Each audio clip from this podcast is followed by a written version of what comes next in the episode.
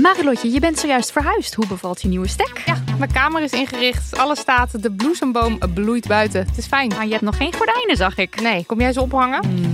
Maar het ding is dus, desondanks alles slaap ik als een koningin dankzij mijn matras van Emma Sleep. Een prinses zonder ert ben jij. Al leg je een ert onder mijn matras, ik denk niet dat ik er last van heb, want het is een hemelsding. En dan heb ik ook nog mijn Emma Diamond Pillow. Jouw slaapkamer is een slaapparadijs. Wil jij dat nou ook? Ga naar emma-sleep.nl en daar vind je moederdag sale met kortingen die oplopen tot wel 50%.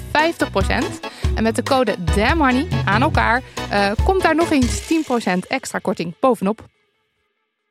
Van het koude Nova Zembla naar het warme Suriname en van Rembrandt naar Judith Leister. Ik ben Hubert Totan en in de podcast In het Rijksmuseum praat ik met specialisten over de verhalen achter mijn favoriete kunstwerken. Nieuwsgierig? Beluister nu de nieuwe afleveringen. Wa, lieve honingballen. Fijn dat jullie er weer zijn. Welkom bij Damn Honey.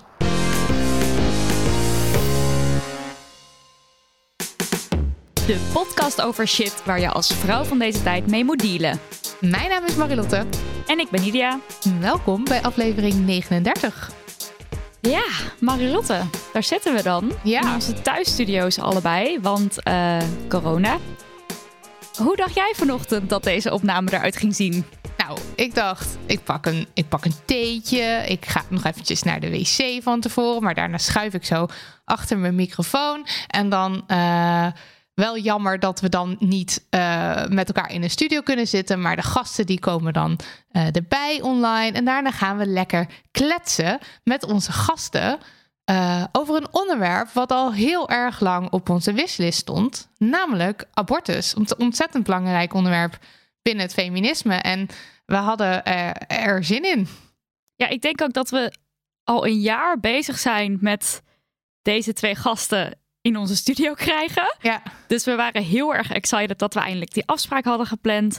Maar ja, gedurende deze week um, bleek natuurlijk van we gaan elkaar niet live ontmoeten. En het was ook lastig om, om het dan online te regelen. Maar goed, vanochtend dachten we dus nog van we gaan het gewoon proberen. En dan gaan we gewoon gezellig die aflevering opnemen met minst feministische en post en alles. Um, maar eigenlijk bleek al redelijk snel bij onze gasten dat zij uh, wel game waren, maar dat ze ook zoiets hadden van, joh, um, hoe lang gaat het duren? Want het is crisis. Ja. Uh, er, is, er gebeurt van alles.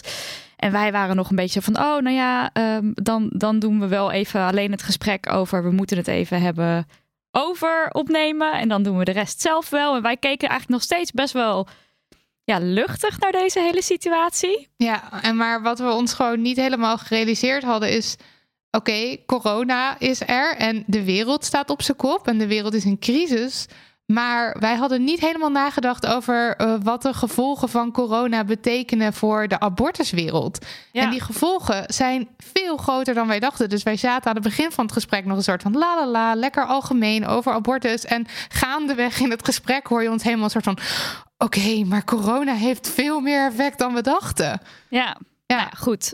Um, zometeen gaat, uh, uh, ga je het allemaal horen. Want Daniel die gaat zijn producer magic toepassen. En dan uh, edit hij het gesprek gewoon in de aflevering. Maar we gaan dus verder de aflevering wel even met z'n tweeën doen. Zoals we hem normaal ook hadden gedaan.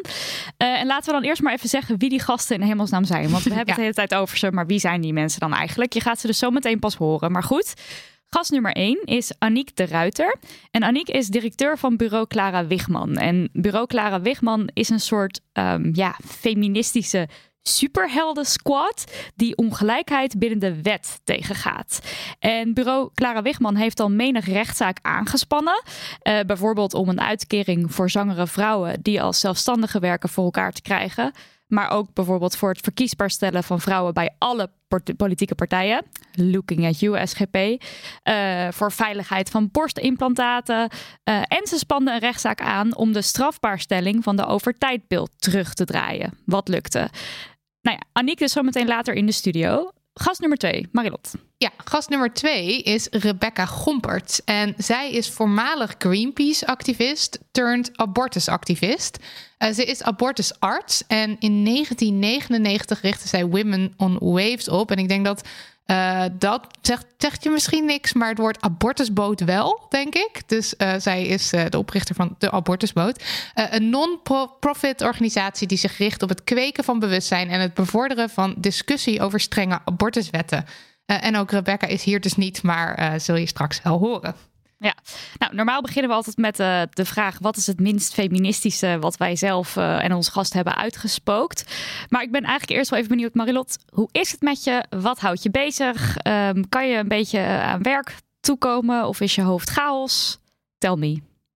Ik heb nu, nou ja, ik heb in de bonusaflevering al verteld dat ik ben verhuisd. Ik, heb, ik zit nu een paar dagen eindelijk in, in mijn nieuwe huis. Ik voel me sinds, ik denk een dag of, of twee of zo, niet meer helemaal dat ik alsof ik hier te gast ben. Dus dat is uh, vooruitgang. Uh, ik heb trouwens ook iets minst feministisch. Oh, um, ja, ja, ik heb hier ook nou, goed zo.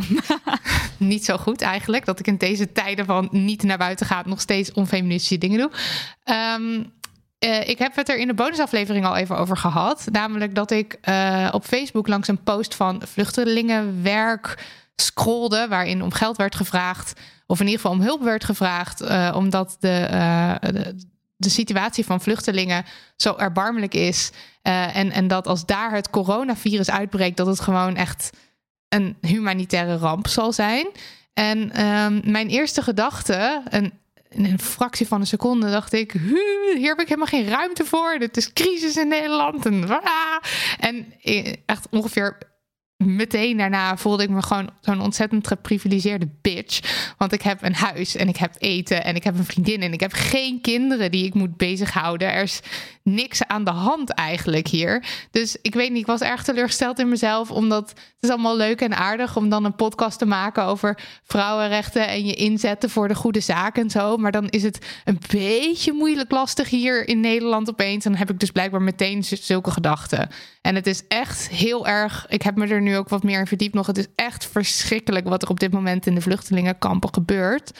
Uh, maar ook op andere plekken in de wereld. En uh, ja, dat ik mijn empathie daarvoor blijkbaar verlies. En weet jij dan op het moment toevallig ook welke organisatie of iets je dan zou kunnen steunen om te zorgen dat er iets van geld of of, weet je, of heb je dat niet? Ja, dan, volgens mij heet die organisatie dus Vluchtelingenwerk. Ik heb dit verhaal aan meerdere mensen verteld. En ik hoorde van meerdere mensen dat ze, naar aanleiding van mijn verhaal, uh, dus ja, ja, Vluchtelingenwerk Nederland, dus geld hebben gedoneerd daaraan.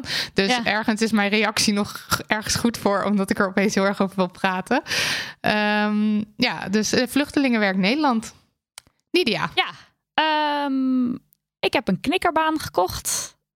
Uh, dat is niet, niet feministisch, maar dat is gewoon even met wat, wat houdt mij bezig. Dat is echt een goede investering geweest. Ik ben de hele tijd knikkerbanen aan het bouwen. Op momenten dat ik denk van, nou ja, eventjes iets anders dan naar een scherm kijken.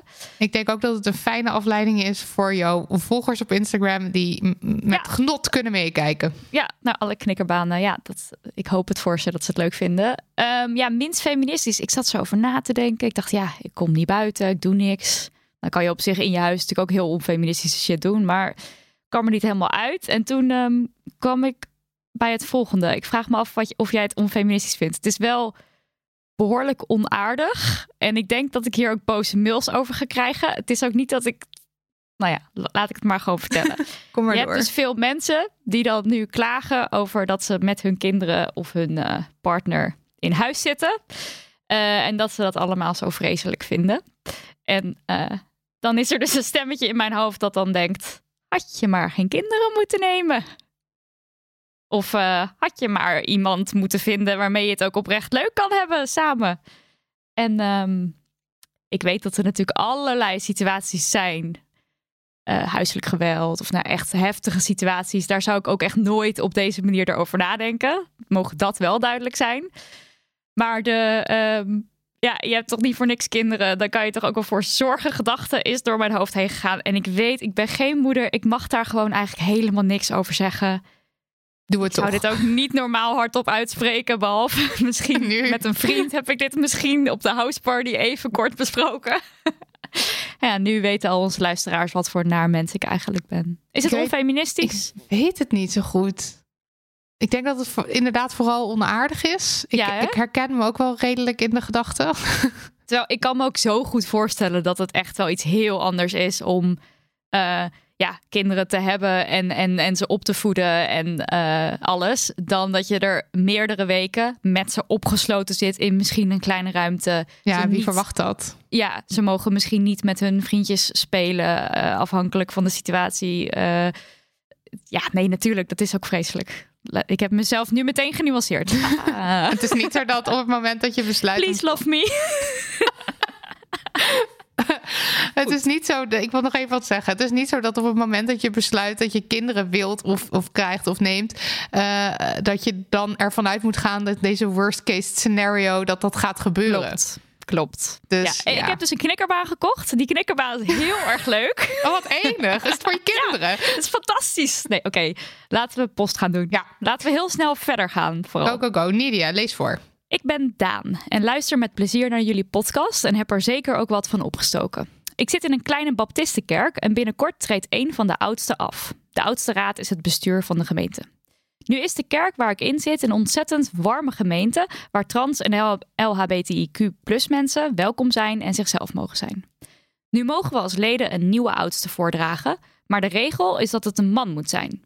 Nu vind ik dat belachelijk en zou ik graag zien dat er ook een plaats komt voor vrouwen in de oudste raad en ook plaats voor vrouwen op de preekstoel. De reden dat het nu niet zo is, zijn de woorden van Paulus in de Bijbel. Bijvoorbeeld uit 1 Korintiërs 14, vers 34, 36, uit de Bijbel in gewone taal. Vrouwen mogen niet zomaar wat zeggen in de kerk. Ze moeten zwijgen en luisteren. Als ze iets willen weten, kunnen ze dat thuis aan hun man vragen. Want het is een schande als een vrouw zomaar iets zegt in de kerk. Trouwens, overal waar groepen mensen bij elkaar zijn, moeten de vrouwen zwijgen. Dat staat ook in onze wetten. Luister, jullie waren niet de eerste christenen in de wereld. En jullie zijn ook niet de enige christenen. Jullie moeten je gedragen zoals alle andere christenen. Ik ben het hier absoluut niet mee eens en ik zou daar graag verandering in willen brengen, maar ik wil aan de andere kant niet de knuppel in het hoenderhok gooien. Hoe kan ik dit onderwerp het beste ter sprake brengen zonder conflicten en scheuringen te veroorzaken? Bedankt voor alle tijd en aandacht die jullie besteden aan de podcast. Het allerbeste met vriendelijke groet, Daan. Ja, ik ehm, heb even naar aanleiding van deze brief eh, wat eh, informatie ingewonnen. Want ik herken dit verhaal wel. Ik eh, ben ook christelijk opgevoed, of ik ben christelijk opgevoed en ik ging vroeger altijd naar de kerk. Eh, en het was een soort van medium strenge kerk. En ik kan me nog herinneren, en dat was ook een beetje waarom ik eh, uiteindelijk toch een beetje van mijn geloof gevallen ben, is eh, er kwam op een gegeven moment een homostel in onze kerk. En ehm, die werden zeker, die werd zeker wel geaccepteerd en iedereen eh, en, en omarmd en zo. Maar het idee was dan, of wat verteld werd, was dan dat zij niet praktiserend homo waren. Dat was zeg maar de voorwaarde waarmee ze toegelaten werden in de kerk. Eh, en ook, we hadden ook een kerkraad en daar mochten ook geen vrouwen in. En eh, op de spreekstoel mocht geen vrouwelijke dominee. En ik weet dat mijn ehm, opa, toen hij nog leefde, die zat in de kerkraad, die daar- zich daar enorm aan. Die zette zich altijd heel erg in eh, voor meer vrouwen eh, op belangrijke plekken in de kerk. En ik belde mijn moeder om te vragen of mijn opa daar ooit in was geslaagd en wat de reden dan was van wel of niet.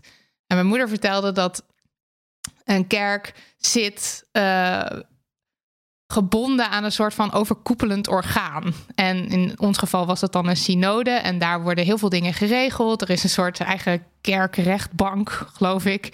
Eh, en eh, het pensioen van dominees wordt daar bijvoorbeeld ook geregeld. Dus het is, best wel, het is best wel een ding. En je wil daar als kerk bij horen. En als je als kerk dus te veel afwijkt...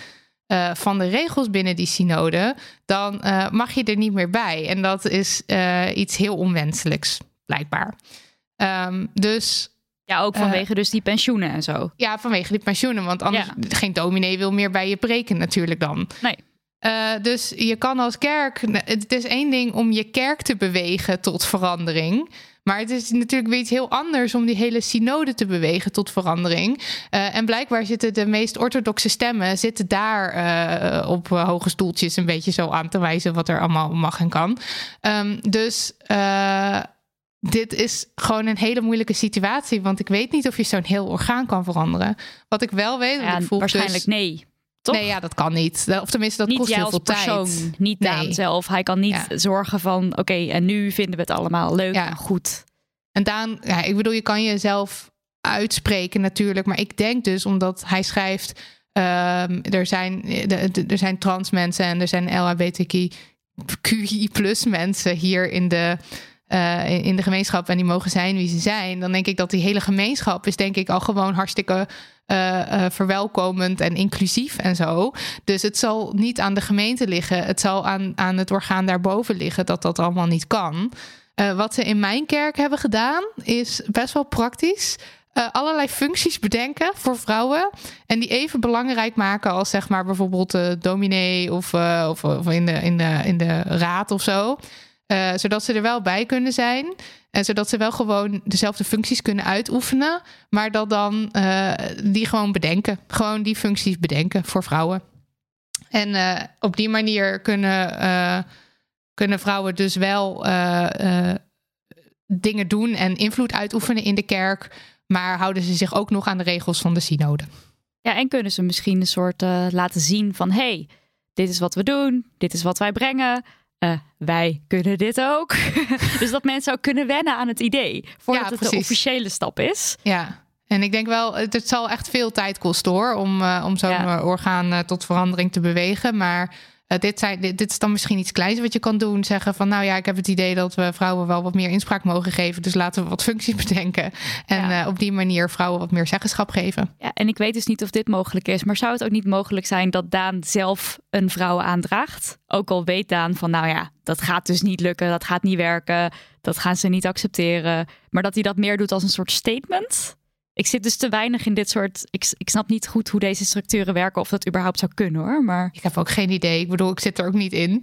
Maar dat, dat lijkt me wel iets als een soort dat je, dat je dan mensen toch even aan het denken zet weer. ja, Eh, dat, je het, dat je gewoon dat voorstelt en dan, dan wordt het afgewezen. Maar dan heb je in ieder geval wel je punt gemaakt.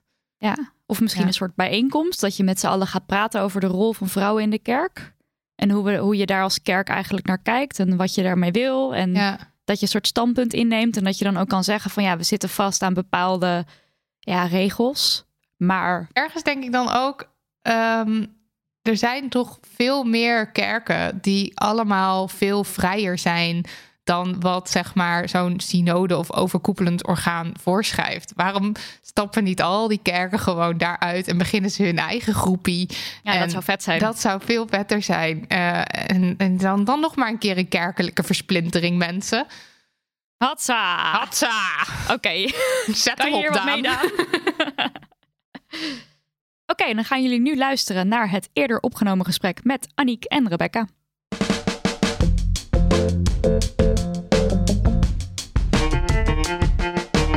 We moeten het even hebben over abortus. Deze aflevering willen we al heel lang maken, want abortus is een belangrijk onderwerp binnen het feminisme. Wie kent niet de foto met de buiken waarop de tekst baas in eigen buik stond geschreven van de dolle mina's uit begin jaren 70? In Nederland hebben we het ondertussen best oké voor elkaar, maar we zijn er nog niet en in andere landen staat het er soms nog slechter voor.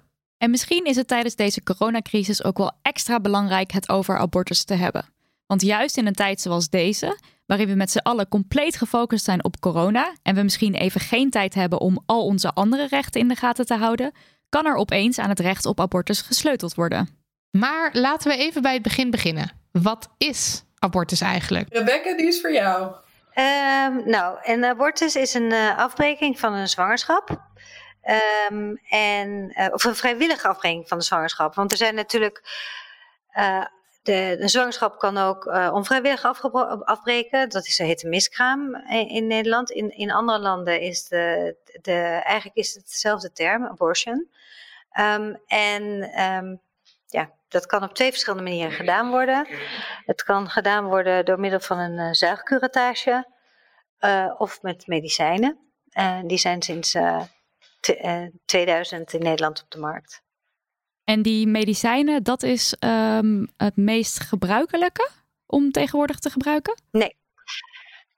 Nee, dat verschilt heel erg per land. Um, Doordat er in Nederland een. Uh, kijk, die medicijnen die zijn eigenlijk een revolutie voor vrouwen. Want die kunnen ze zelf innemen. Uh, daar heb je eigenlijk geen kliniek of geen uh, arts voor nodig. Als, als vrouwen weten hoe ze het moeten gebruiken. En wanneer ze eventueel. Um, in het geval van een complicatie eventueel naar een arts moeten. Um, maar in Nederland is de wet zodanig dat het een abortus per se in een abortuskliniek moet gebeuren. En er zijn er dertien in Nederland. En die zijn allemaal ergens in, in uh, in, in, ja, die zijn dus niet op het platteland. Dus vrouwen die moeten naar een kliniek. En de Nederlandse artsen zijn altijd, en wat abortusartsen zijn altijd, hebben zich altijd wat weerhoudend terug opgesteld ten opzichte van de abortuspil.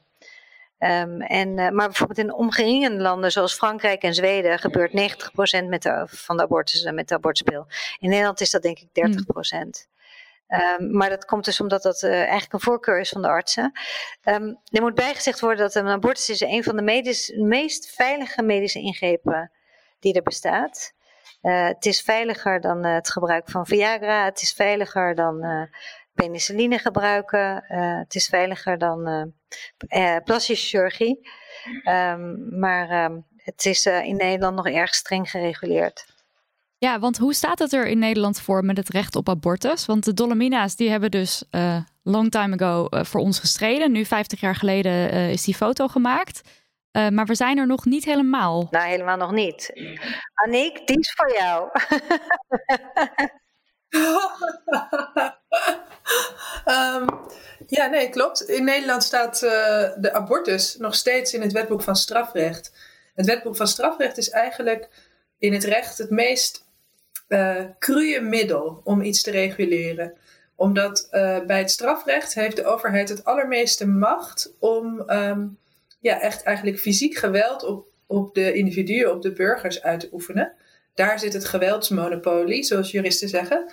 En dat betekent dat ze mensen pijn mogen doen. Want politie die mag onder bepaalde omstandigheden bijvoorbeeld mensen grijpen, slaan. En je kan mensen in de gevangenis zetten. Dus het is eigenlijk het rechtsgebied ja, waar de overheid het allersterkst is.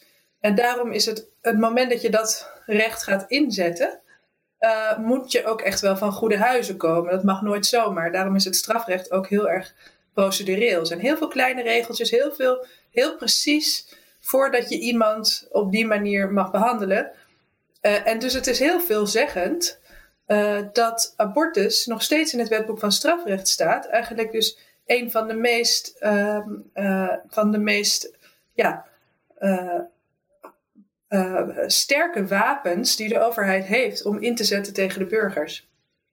En dus, zolang dat dus zo is, kan je in Nederland niet ervan spreken dat wij echt een heel erg goed geregeld recht op abortus hebben. Want het is nog steeds zo dat de overheid het strafrecht gebruikt om de lichamen van vrouwen te reguleren. En betekent dat dan ook dat als je hier een abortus wil laten doen, dat je dan allerlei regeltjes en procedures en zo door moet voordat het mag?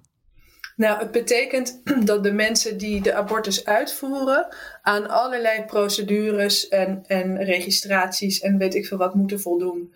Dus dat het in Nederland kan het bijvoorbeeld, hè, dus een abortus is dan eigenlijk de enige manier om een abortus uit te voeren is in uitzondering van de strafbaarstelling, is als je het in een abortuskliniek doet.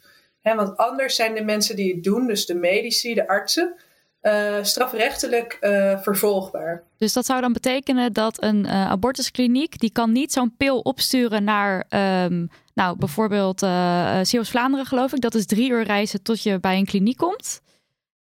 dat mogen ze niet zomaar opsturen met de post, zodat je dat zelf thuis kan innemen. Nee, dat mag niet. Nee, dat mag niet. Kijk, tenzij het gaat om een overtijdbehandeling. Want een overtijdbehandeling, dat is dus geen abortus. Dat is, een, dat is dan een, uh, ja, een, zeg maar dat je in een heel vroeg stadium dat er een kans uh, is, of in elk geval dat je wat hormonen bent gaan aanmaken, bijvoorbeeld. Hè, dat je eigenlijk nog wil voorkomen dat je zwanger wordt. In die periode kan je nog, wel naar een huisarts om dan eigenlijk, maar dat is meer een, een anticonceptiemiddel uh, om een pil te halen. Dat is dezelfde pil. Hè. De medicijnen zijn niet anders. Maar juridisch is het een heel andere situatie. Omdat je dan uh, deze pillen neemt om de zwangerschap eigenlijk te voorkomen. Terwijl bij een abortus wil je echt de zwangerschap afbreken. En op het moment dat je een zwangerschap wil gaan afbreken, dan kom je in, de, in het kader van het wetboek van strafrecht. En dat betekent dus dat je niet zomaar die pillen overal heen mag sturen. Dat is, dat is dan verboden bij de wet. En degene die dat doet, die, uh, nou, die kan dan uh, vervolgd worden door het Openbaar Ministerie en uh, een, hele grote boete krijgen of zelfs in de gevangenis gaan. Um, en want je hebt het nu over mifepriston en dat is dan dus dat, dat middel wat je gebruikt als je nog niet zeker weet of je zwanger bent, maar het zou wel kunnen.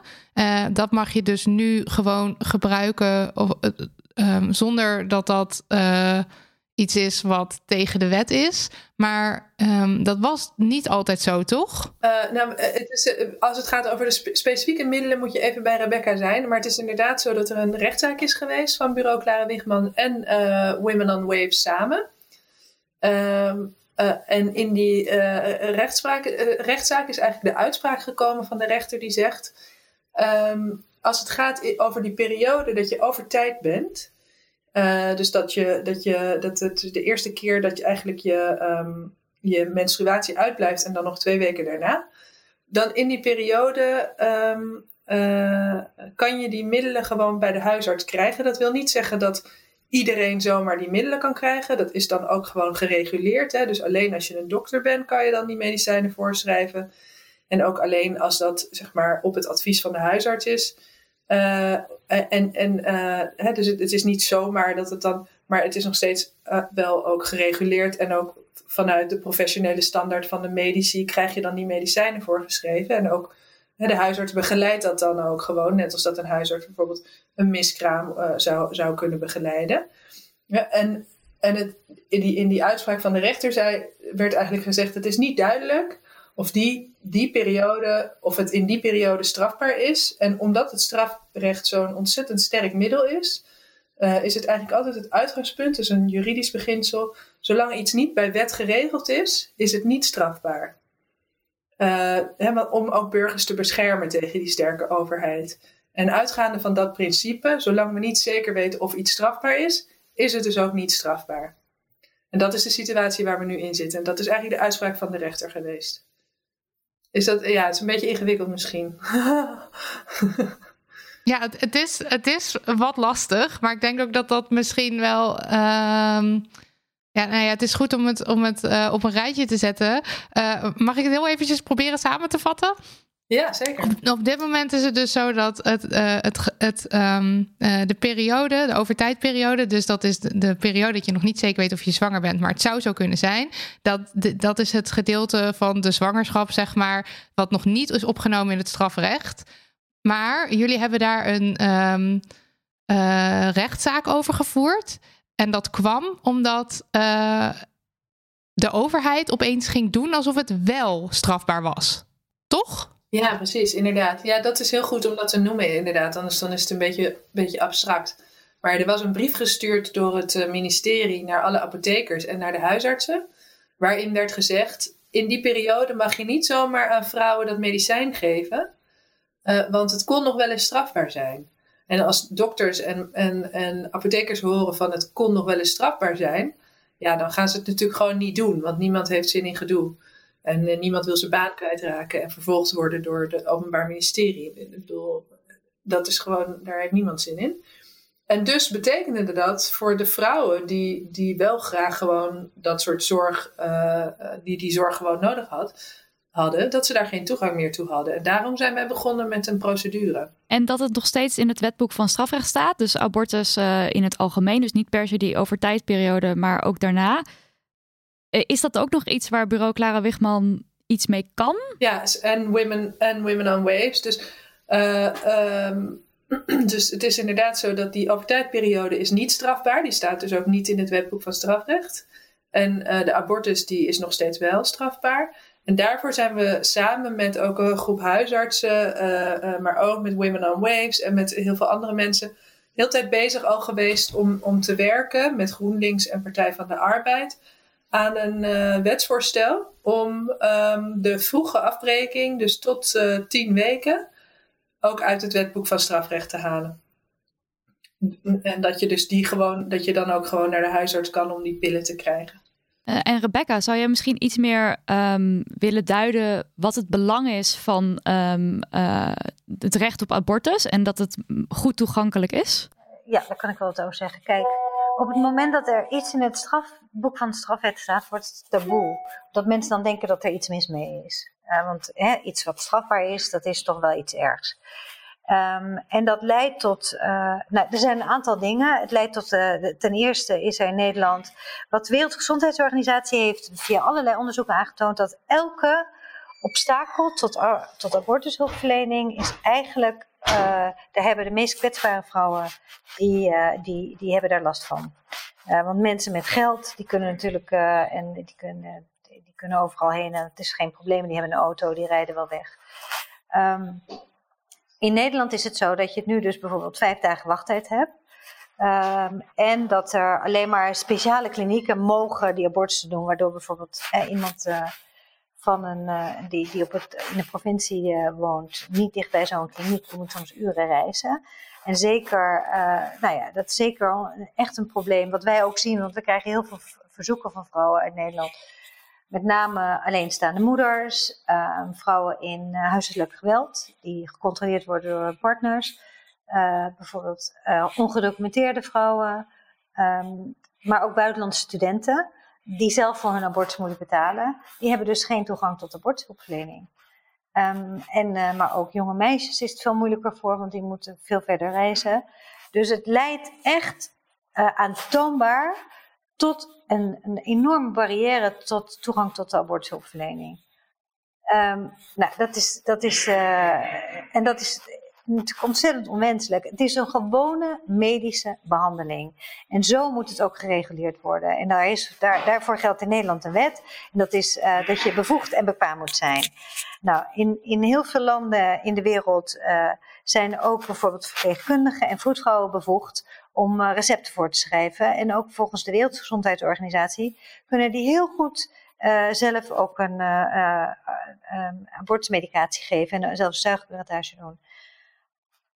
Maar dat is in Nederland wordt dat gewoon tegengehouden door die strafwet. En, en bijvoorbeeld ik zelf uh, kan, kan, kan als, we, als wij een, een, een abortus zouden doen, uh, buiten die reglementen, dan kan je als arts kan je vier jaar de gevangenis in. Nou, en dat is nu met name tijdens corona wat we zien. Is mensen, iedereen zit met zijn kinderen thuis. Mensen mogen niet meer reizen. Mensen worden afgeraden met openbaar vervoer. Um, iedereen eh, zit met zijn handen gebonden. En met name nu is het ontzettend belangrijk juist dat die abortushulpverlening laagdrempelig toegankelijk is. Uh, de, zelfs de huisartsen zijn al bijna in sommige gebieden totaal overbelast. En, en, en, en bijvoorbeeld iets als telemedicine is een, is een oplossing hiervoor, is een hele goede oplossing. Uh, maar dat wordt gewoon uh, niet toegestaan in Nederland. En, uh, en, dat is, en daarmee worden eigenlijk de levens van vrouwen op het spel gezet. Want nogmaals, die moeten soms drie uur reizen met het openbaar vervoer, met een kans dat ze worden blootgesteld aan corona. Met het feit dat ze, als ze kleine kinderen hebben, dat vaak helemaal niet eens kunnen regelen, waardoor er uitstelgedrag komt, latere abortussen, waardoor, je, de, waardoor er ook de abortus wordt uitgesteld, waardoor het uh, voor, voor de, het, de behandeling ingrijpender wordt voor vrouwen. Dus het heeft echt enorm verstrekkende gevolgen. En dat telemedicine wat je noemde, als ik het goed heb verstaan, dat is dus dat je met de post medicijnen kan ontvangen. Ja. Ja, dat je gewoon via het internet een uh, consult kan doen. Of het via, via videoconferencing is of met een, met een formulier. En dat het dan gewoon verstuurd kan worden. Dat is nu wat er ook gebeurt. Mensen bestellen nu alles online, omdat het veilig is om dat te doen. Omdat je daarvoor niet naar de winkels hoeft te gaan.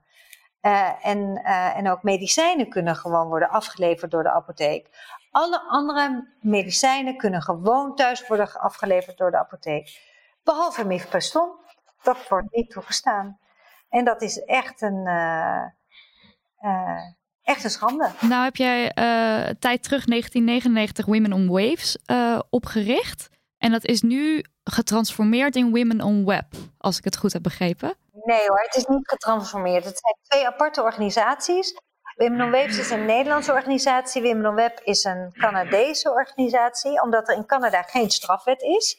En dus konden we daar Women on Web op zetten. Dat is inderdaad een telemedical of een telemedisch abortushulpverlener is dat. Maar dat kan in Canada, omdat daar geen strafwet is. Oké, dus het is niet mogelijk om vanuit Women on Web um, nu iets te versturen, want dat zou alsnog hartstikke strafbaar zijn. In Nederland, naar Nederland ja, je? Naar Nederland toe, ja. Nou jawel, daar hebben we het natuurlijk wel over. Want we worden natuurlijk ook overweldigd door aanvragen op dit moment. Alleen het probleem is dat uh, vanuit het buitenland de postsystemen op dit moment ook plat liggen. Er zijn geen vliegtuigen meer.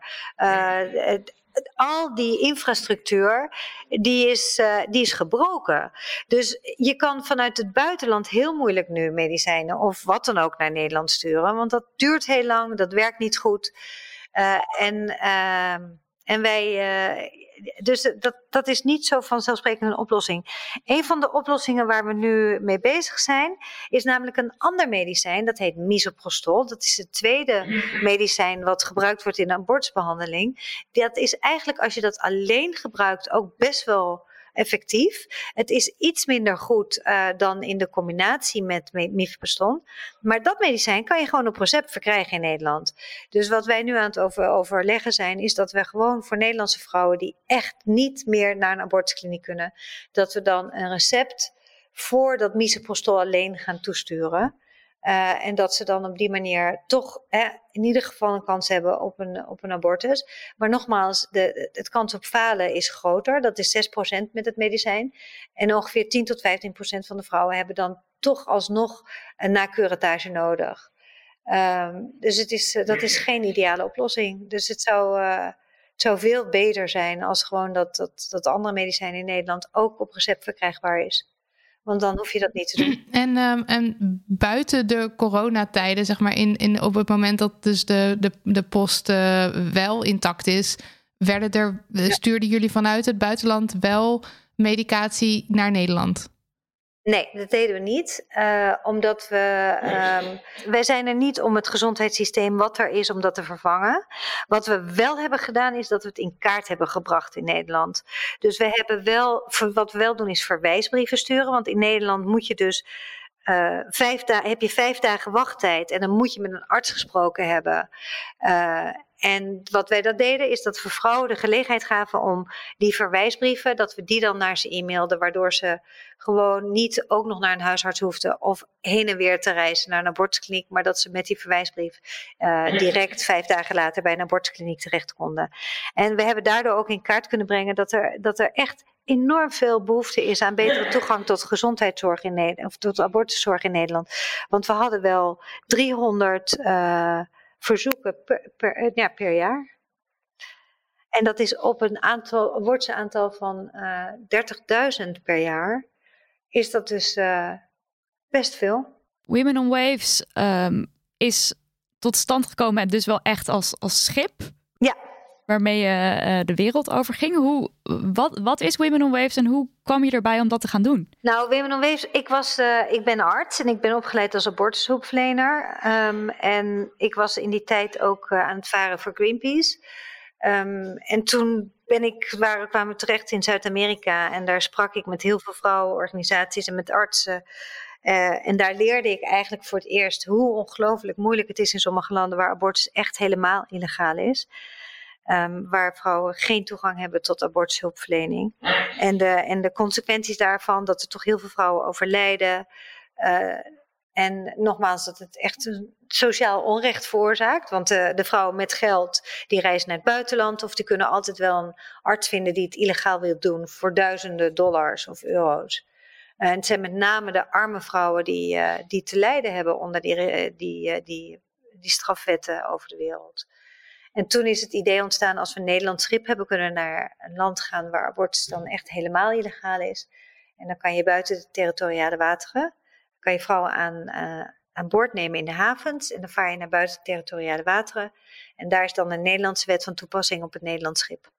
Nou, dat hebben we toen gedaan. En dat doen we nog steeds, alleen niet nu. De laatste campagne was in 2017.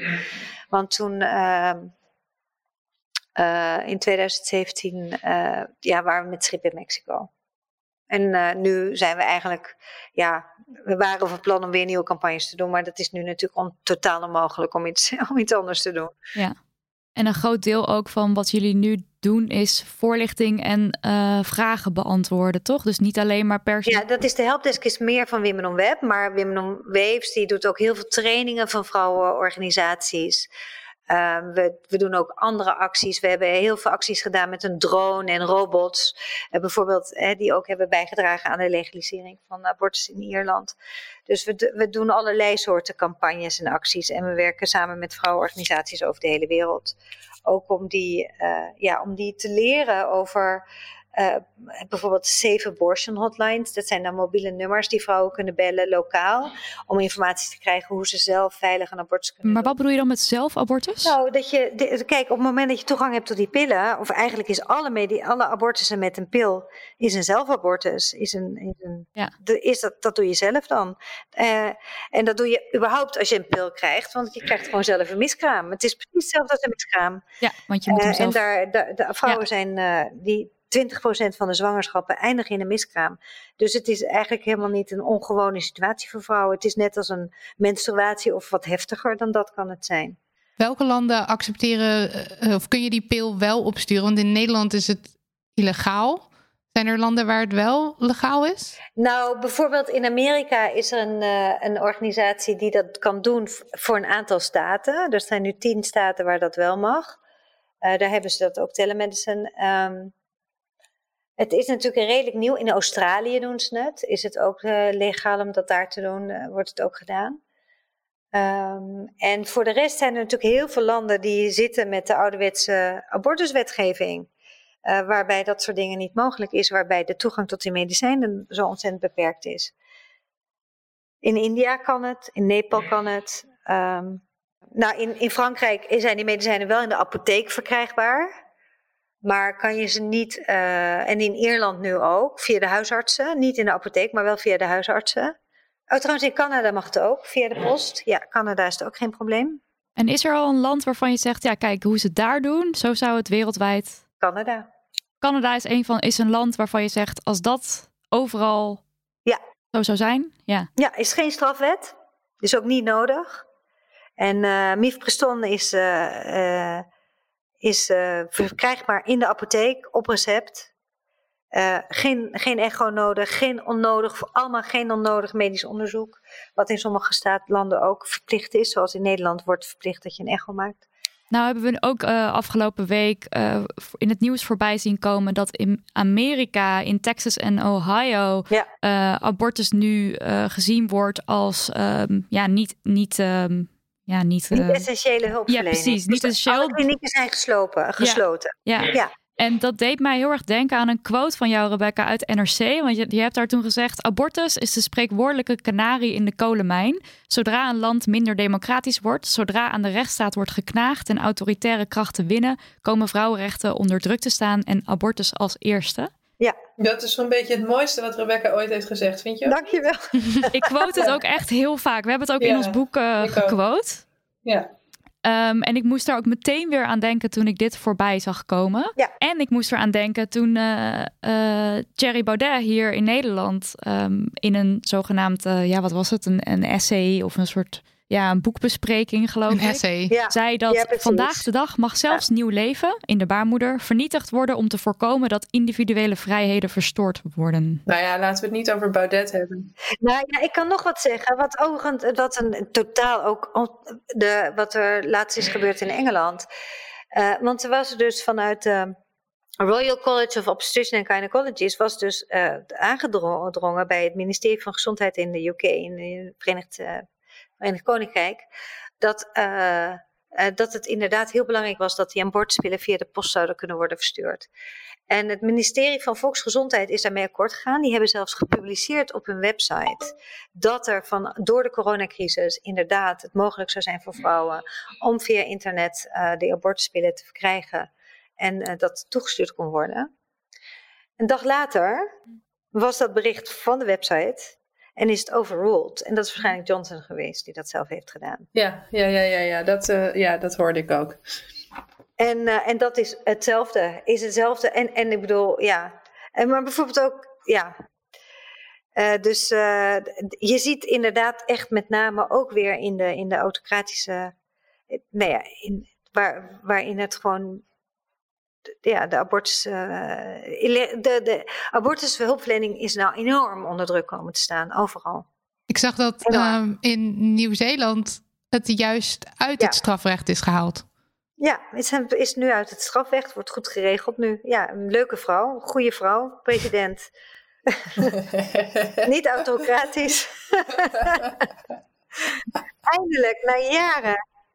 Ja, zien jullie daar ook nog winst in? Dus als er meer vrouwen in de politiek zitten, dat dan ook de abortusrechten beter zijn? Of is dat niet iets wat je kan zeggen? Nee, nee. Nou ja, niet hangt vanaf als je Thatchers hebt, dan werkt het natuurlijk niet. Nee.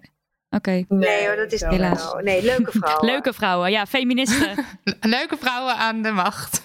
ja, het is meer, kijk, ik bedoel, de, de, het systeem van de onderdrukking. Sorry, klinkt heel marxistisch, maar toch is het zo. Het systeem van de onderdrukking is niet is een sociaal systeem. Dus het is, hè, en daarmee ja. wordt dat dan ook weer vertaald naar, naar, naar regels, naar, naar, naar, naar het recht. Maar het systeem is iets wat, in ons allemaal, wat wij allemaal in stand houden, in meer of mindere mate.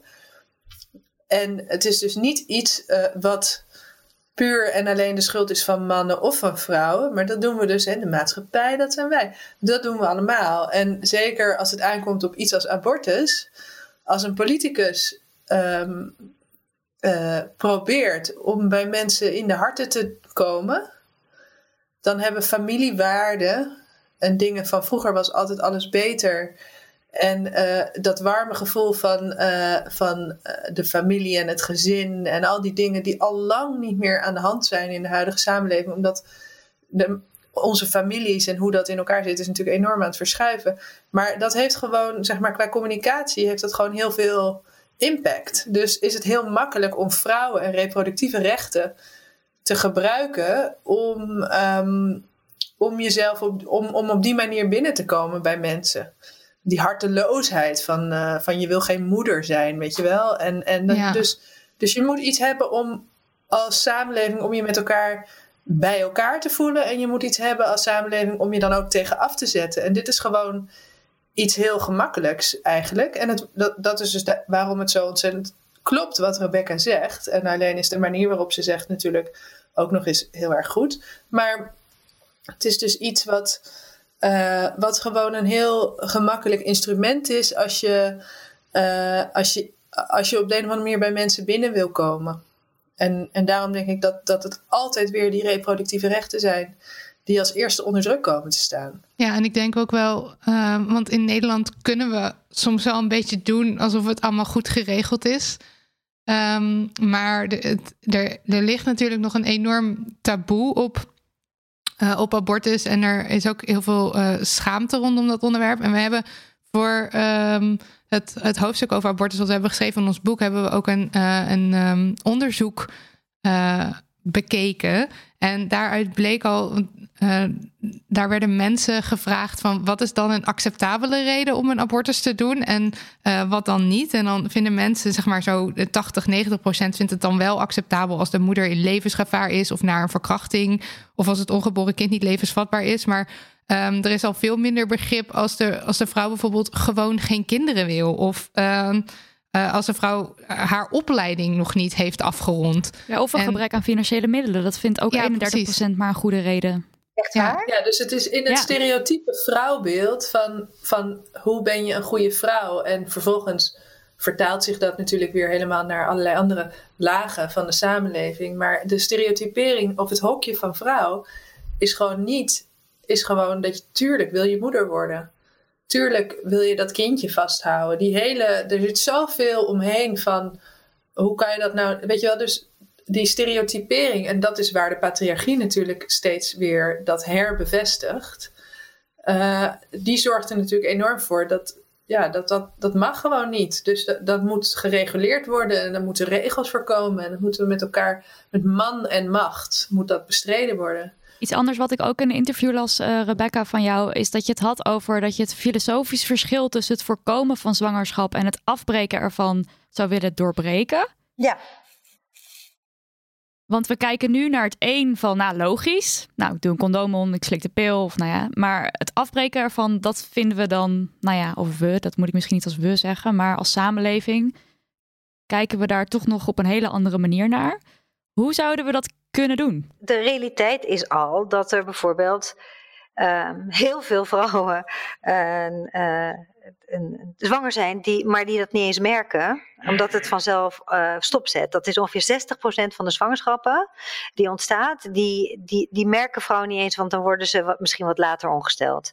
Dus dat is, eigenlijk is dat al lang aan de hand. Alleen het is nog niet, je kan het, het is niet zichtbaar. Uh, en, en het is misschien wel goed ook. Maar um, wat wij hopen is, wij zijn nu bezig met het, het onderzoek, uh, dat waren we opgestart, maar dat ligt nu natuurlijk stil door corona, uh, uh, om de abortuspil, de, dat, is, dat, is een mifegin, omdat is een heel goed morning after pill is dat ook, dat is al bewezen.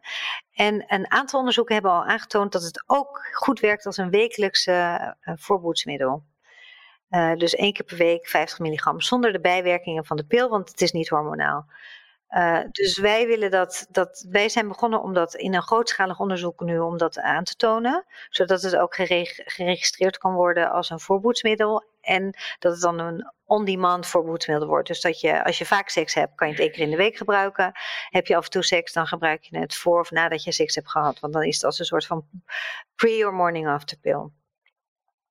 Um, en, en in het geval dat er dan toch een, een, zwangerschap ontstaat, dan zou je het ook kunnen gebruiken om die zwangerschap af te breken. Dus dan heb je één middel wat je kan gebruiken voor alle stadia.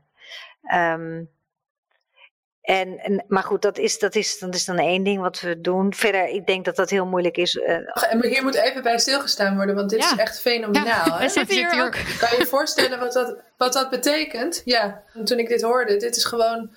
Want daarmee kan je natuurlijk op. Ik bedoel, ook als het niet. Nou ja, goed, jullie snappen wel wat de implicaties zijn. Ik maar het is fantastisch, ja. Maar zou het, uh, zou het een probleem kunnen worden uh, met, nou ja, CDA, SGP, whatever. Uh, dat het dan dus ook dient als mogelijke zwangerschap afbreken? Nou, dat is natuurlijk inderdaad. Het, de, de, dat is dan de kritiek die er is, of de, de, de, de caution. Um, kijk, er, zijn andere, er is dat andere middel, wat er, ook is, dat misoprostol, waar ik het over had. Dat wordt voor allerlei indicaties voorgeschreven ook. Uh, ook voor als je een miskraam hebt die niet volledig is, of om de geboorte op te wekken, of om te voorkomen dat er te veel bloedverlies is na de geboorte. Of, uh, en dat middel werkt ook als een abortusmiddel. Uh, en dat is gewoon overal over de hele wereld geregistreerd. Uh, gewoon in, in een apotheek verkrijgbaar. Dus uh, wij denken dat je dat misschien in eerste instantie wel uh, misschien een argument is. Maar als je kan aantonen dat het als voorboedsmiddel heel veilig werkt en als vrouwen dat gaan eisen.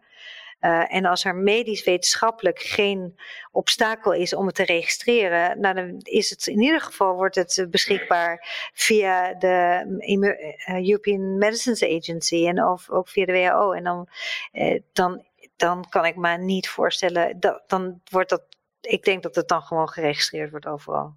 Ja. Maar we hadden, eh, als we hadden nog een soort van vraag voor jullie: wat is het droombeeld van de wereld rondom abortus? Maar dit klinkt als het droombeeld van de wereld rondom abortus. Rondom alles. Nou ja, droombeeld weet ik niet. Ik weet niet. Ik vind het heel moeilijk om dat te zeggen. Ik denk dat. Um, uh, dat je daar er, er, is nog zoveel, er is nog zoveel te doen ook als het gaat over taboe en over het oordelen. Inderdaad, wat mensen hebben. Mensen kunnen zo oordelen over een ander totdat het er zelf overkomt. Want dat is altijd mijn ervaring. Dat uh, heel veel vrouwen die ons schrijven, die zeggen ook: ja, ik was altijd tegen abortus, maar doordat ik zelf in die situatie ben gekomen, begrijp ik plotseling dat vrouwen het nodig hebben. En dat is natuurlijk iets heel raars, dat er het idee dat je een empathie kan hebben met iets wat je nog niet zelf hebt overkomen. Ik vergelijk het altijd met martelen. ik bedoel, je kan, uh, je, je, eh, je, hoeft niet zelf gemarteld te zijn om te begrijpen dat het ontzettend belangrijk is dat mensen niet gemarteld worden, bij spreken. Um, en, uh, en die empathie, die, die is wat dat betreft met abortus, is dat gewoon nog heel erg moeilijk. Um, en ik denk inderdaad dat dat te maken heeft ook met wat uh, Aniek zegt, is dat er de, de stereotypering, maar, maar ook eigenlijk de ontzettende uh, on, onjuiste berichtgeving over hè, de vrouw als moeder. Want heel veel vrouwen hebben bijvoorbeeld last van een postnatale depressie. 20% van de vrouwen hebben last van een postnatale depressie. Nou, dat lees je nooit in de tijdschriften en op de media en dat soort dingen. Dat, dat, en, en, en, het, en het risico van vrouwen om te overlijden aan het bevallen. Dat is in Nederland is dat 1 op 10.000 vrouwen die aan de, ten gevolge van de bevalling overlijden. Dat, er is zo'n foute berichtgeving over. Uh, de, waardoor het idee van zwangerschap en moeder zijn uh, tot een soort van. Uh, ja, bijna. Het wordt verheven tot een, tot een situatie waar, waar, waar vrouwen naar, naar moeten verlangen. Ja. En, dat is, dat, en, en dat moet weg ook. Eh, dat dat gewoon niet meer zo is, denk ik. En dat het gewoon veel meer realisme. Nou ja, om een beetje filosofisch te worden, maar wat ook natuurlijk heel interessant is, is dat grote gezinnen en zwanger zijn en voor de voortplanting van mensen. Uh, was altijd toch, hè, al weet je niet wat de zin van het leven is, dan is dat toch in elk geval wat ons als mensen ook drijft. Maar tegenwoordig zie je natuurlijk met de overbevolking, dat klinkt een beetje raar, maar het, is, het wordt ook steeds meer dat hele idee van dat dat de enige manier is om een goed leven te hebben, is ook gewoon echt niet meer aan de hand, weet je wel. Er zijn heel veel manieren om een goed leven te hebben. We zijn eigenlijk nu als je kijkt wat de impact ook is van zo'n zo'n griepuitbraak, uh, dan zie je gewoon dat, dat, dat we toe moeten naar een ander bewustzijn over wat het goede leven is. En daar hoort feminisme ook bij. Weet je wel? Ja. Dat de autonomie van mensen om, om echt uh, uh, zelf invulling te kunnen geven, zonder dat je moet, mee moet. En dat is economisch, maar dat is dus ook ten aanzien van de voortplanting. Uh, in allerlei uh, zeg maar richtinggevende ideeën over wat het goede leven is. Uh, als dan als afsluitende vraag, ik, ik hoor net, um, Rebecca, we zitten dus nu qua abortus, is het, is het ook crisis? Ja. iets waar mensen misschien niet direct over nagedacht hebben, um, nu we hierin zitten. Gaat er iets. Het is namelijk echt een van de meest tijdsurgente ja, medische ja, behandelingen die er is. Een knie vervangen en een heup vervangen, dat, dat kan, je, ook een half jaar later doen. Maar een, een zwangerschap niet. Dat is het enige wat gewoon. En, en, en natuurlijk. De, de, dat, dat moet gewoon behandeld ja. worden. Uh, is er iets wat, um, wat er nu gaat gebeuren? Of iets wat, wat misschien wij massaal kunnen doen om, om nou ja, om iets voor elkaar te krijgen? Of Aniek, ga jij uh, een soort supersnelle rechtszaak? Wat, wat kunnen we doen? Nou, ik denk dat. Nou, ik zou dat zou. We hebben het daar wel even over gehad. Ja, sorry, nee, ga maar. Nee, we... Ik denk inderdaad, misschien is het wel een interessant idee, Aniek, om dat te gaan doen. Om nu toch op basis van de coronacrisis, om dat te gaan kijken of we dat kunnen afdwingen. Dat die abortspeel dan toch via ja, ja, ja, de apotheek komt. Even kort geding. Ik denk inderdaad dat we dat moeten doen. Ja, want, onder het mom van de urgentie uh, kunnen we dat doen. En in elk geval tijdelijk, voor zolang dit, uh, voor zolang dit aan de hand is. Ja.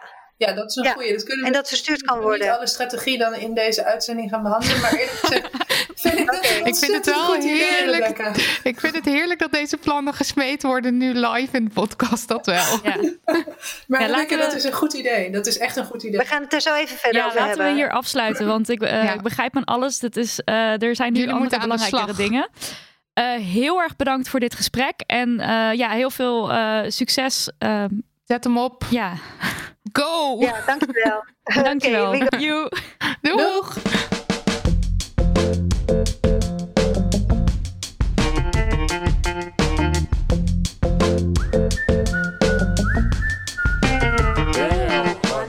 Komen we bij de afsluiter van deze aflevering. Damn Honey Yes en No. Nidia, duik erin, spaar ons niet. Wat is de no? Nou, er is een onderzoek gedaan door studenten media en journalistiek van de EUR. Welke universiteit is dat? Erasmus Universiteit Rotterdam. Oké, okay. ik moest ja. hem even zelf uitpuzzelen, maar daar is hij dan. en uh, zij hebben dat onderzoek gedaan naar uh, De Wereld Draait Door. 15 jaar uitzendingen De Wereld Draait Door. Dat zijn maar liefst 2415 uitzendingen die ze hebben geanalyseerd. En toen kwamen ze er dus achter dat de man-vrouw verdeling daar hartstikke scheid is. En um, nou, ik denk dat wij dat ergens wel al een beetje het gevoel van hadden. Maar nu dan de cijfers bekend zijn, uh, ga je daar toch een klein beetje van huilen. Zoals bijvoorbeeld in het seizoen 2015 slechts 19% vrouw. Uh, en in het afgelopen seizoen was het 28%. En dat vinden ze dan eigenlijk al in dat stuk hierover, zegt NRC. dat dan de NPO er ten dele in is geslaagd om meer vrouwen in beeld te krijgen met 28 procent. Huh? Dat is echt erg. Ja, op zich, het is wel meer, want het is dus inderdaad meer dan 19 procent. Maar goed, het is nog steeds verschrikkelijk natuurlijk. Ehm, Hmm. En nou weten we ook al van eh, statistieken van Women Inc. dat 12% van de vrouwen die uitgenodigd wordt voor talkshows, ehm, daar zit om te praten over een vrouw-gerelateerd onderwerp. Bij mannen is dat maar in 1% van de gevallen zo. Maar goed, dit staat even los van de wereld daardoor. Dat is meer een algemene shite Eh, en dan de, eh, wat daar dan nog op aansluit is ehm, het lijstje met de meest uitgenodigde gasten. Dat is een, ja, wat is het, een top 20 of top 25 die ze hebben gepubliceerd ook. En, ehm, 20 ja, volgens top mij. 20. En ik ga dat even aan jullie voorlezen. Dus de top 20 gasten in aantallen in 15 jaar de wereld draait door. Op nummer 1 met 127 keer de wereld draait door Jan Mulder. Felix Rottenberg op 2. 3. Prem Radakishun. 4. Twan Huis. 5. Peter R. de Vries. 6. Alexander Klupping. 7. Joost Zwagerman. 8. Mart Smeets. 9. Peter van der Meers. 10. Jort Kelder. 11. Euskan Eikel.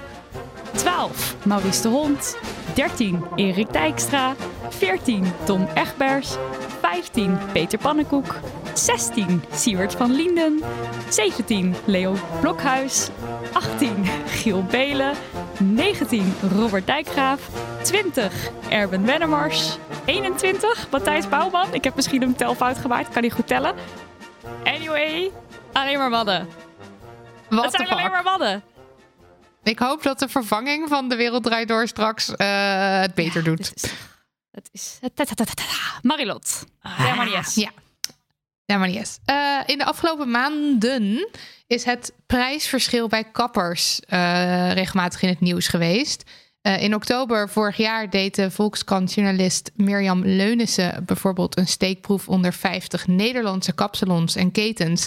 Eh, en ze ontdekte dat driekwart eh van die kapsalons hogere prijzen rekent voor vrouwen dan voor mannen. En eh, dat verschil gaat van een paar euro's tot de helft meer voor een standaard knipbeurt. En die duurdere vrouwenbehandeling weigeren is meestal geen optie, zelfs als je als man wil worden behandeld. Eh, nu is op 6 februari van dit jaar een klacht ingediend door Winnie Henschen bij het College van de Rechten van de Mens over het prijsverschil bij kappers. Eh, en de prijsverdeling is nu dus vaak man-vrouw. En het idee is dan mannen minder tijd aan kwijt, dus goedkoper. Vrouwen kosten meer, dus duurder. En het gevolg is dus vrouwen betalen voor een knipbeurt gemiddeld zo'n 4,16 euro meer dan mannen. Het College van de Rechten van de Mens heeft nu deze maand een uitspraak gedaan. En het verschi- prijsverschil van kappers voor een knipbeurt van vrouwen versus een knipbeurt van mannen is inderdaad discriminerend. Ah. Yes. Eh, het geslacht van de klant is nu bepalend voor de behandeling die gekozen kan worden en voor de prijs die daaraan vastzit. En dat is dus verboden. Verboden. Ja, het college wil dat de kapperszaken voortaan op hun prijslijsten duidelijk maken hoe een behandeling eruit ziet en hoe lang die duurt. En aan de hand daarvan kan dan een tarief worden vastgesteld waarmee dus geen onderscheid wordt gemaakt op grond van geslacht. Wat dus verboden is. En bij het College voor de Rechten van de Mens kan melding worden gemaakt van discriminatie. En dit is dus een college wat daarover advies uitbrengt. Maar het is dus niet juridisch bindend. Het betekent dus ook niet dat kappers direct hun prijzen moeten aanpassen. Maar het is wel een hele goede stap, want, want het is een, een orgaan Je hebt echt al meerdere aanzien. Het is keren gewoon heel belangrijk. orgaan gezegd in deze aflevering. Ja, ik weet niet wat dat is. Klinkt wel echt heel intelligent elke keer dat je dat zegt. Ja, een overkoepelend Eh, orgaan. ja, wel jammer dat eh, Dus het dat. College van de Rechten van de Mens dus niet juridisch bindend is. Want het klinkt echt alsof het het allercoolste, meest Ja, badass, powerful Orgaan. orgaan. is van Nederland. maar goed, Eh, ja, Demonies. Dit was aflevering 39. Dank Aniek en Rebecca dat jullie met ons wilden praten over een onderwerp wat er nu misschien wel meer toe doet dan ooit. Mochten de plannen waarmee Aniek en Rebecca het gesprek afsloten inderdaad worden uitgevoerd, dan staan wij in de startblokken om mee actie te voeren. En onze luisteraars, ja jij, vast ook. Dank aan ons holy drietal. Te beginnen met Daniel van de Poppen voor zijn producer skills, waar we ook meer dan ooit op leunen. En Lucas voor je swingende tunes. En Liesbeth voor de website die as we speak een upgrade krijgt. En bedankt, lieve luisteraars. Hou je taai en mocht je je vervelen, stuur ons post via info at damhoney.nl. En geef ons harde knaken via petje.af slash damnhoney. Of niet, zelf weten. Ga maar weer knikkeren, Nidia. Hup, hup. Yes, dag. Dag. Kussens, bedden, matrassen, beddengoed. Emma Sleep heeft het allemaal. Ga naar emma-sleep.nl om van jouw slaapkamer een slaapparadijs te maken. Er is nu moederdag sale gaande met kortingen die oplopen tot wel 50%. Gebruik de code DAMHONEY voor nog eens 10% korting daarbovenop.